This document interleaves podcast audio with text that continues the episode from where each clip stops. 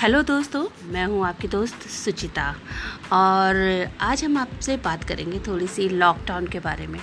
वैसे तो दोस्तों लॉकडाउन खुल ही चुका है लगभग लगभग, और ज़िंदगी जो है पटरी पर आने लगी है।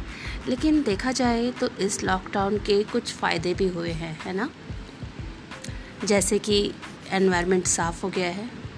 पिछले दिनों से आ, आपने सोशल साइट्स पे कई सारी पोस्ट भी देखी होंगी। देखिए यहाँ से हिमालय नज़र आने लगा है।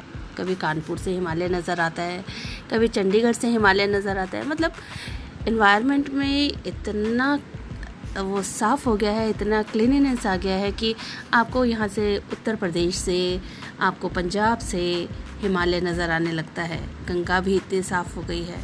और जो जानवर हैं यानी कि जो जंगलों में रहते हैं जो हमारे जैव मंडल में हमारे साथी हैं चाहे वो बाघ हो चीता हो या और कोई पक, पशु पक्षी हो वो भी अब शहरों पे घूमने लगे हैं ना बेरोक टोक।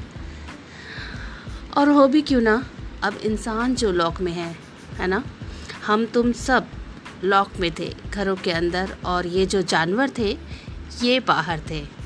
देखकर एक पल के लिए सुकून भी हुआ। कभी कभी कहते हैं ना कि जो होता है, अच्छे के लिए होता है। तो बस यही कुछ अच्छा सा इस लॉकडाउन का था पॉजिटिव एक साइड था। आपको ये लॉकडाउन कैसा लगा? आप अपने कमेंट्स में बताइए।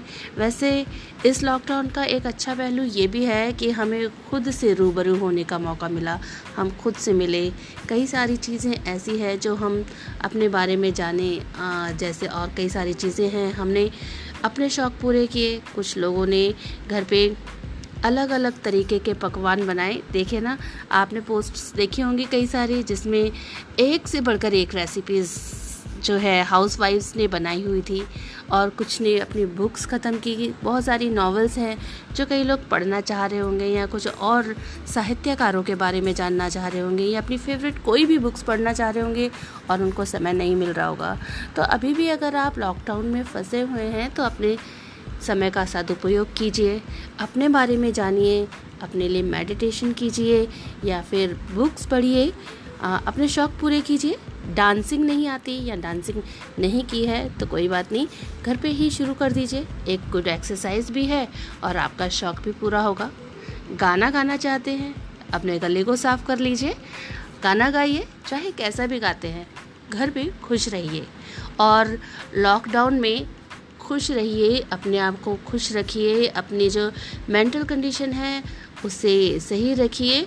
फ्रस्ट्रेटेड मत होइए इस लॉकडाउन में, क्योंकि फ्रस्ट्रेशन हमें कुछ नहीं देगी। जबकि लॉकडाउन में अगर हम घर के अंदर रहे तो अपने आप को हम इस जो भयंकर महामारी फैली हुई है ना, इससे हम बचा भी सकते हैं।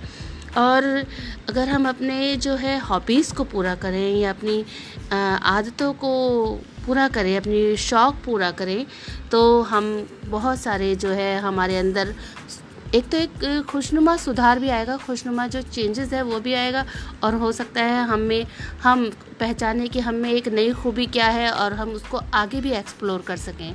तो दोस्तों, इसी के साथ अब मैं रख रही हूँ। अपनी बातों को पूरा कर रही हूँ। मुझे दीजिए इजाज़त। बाय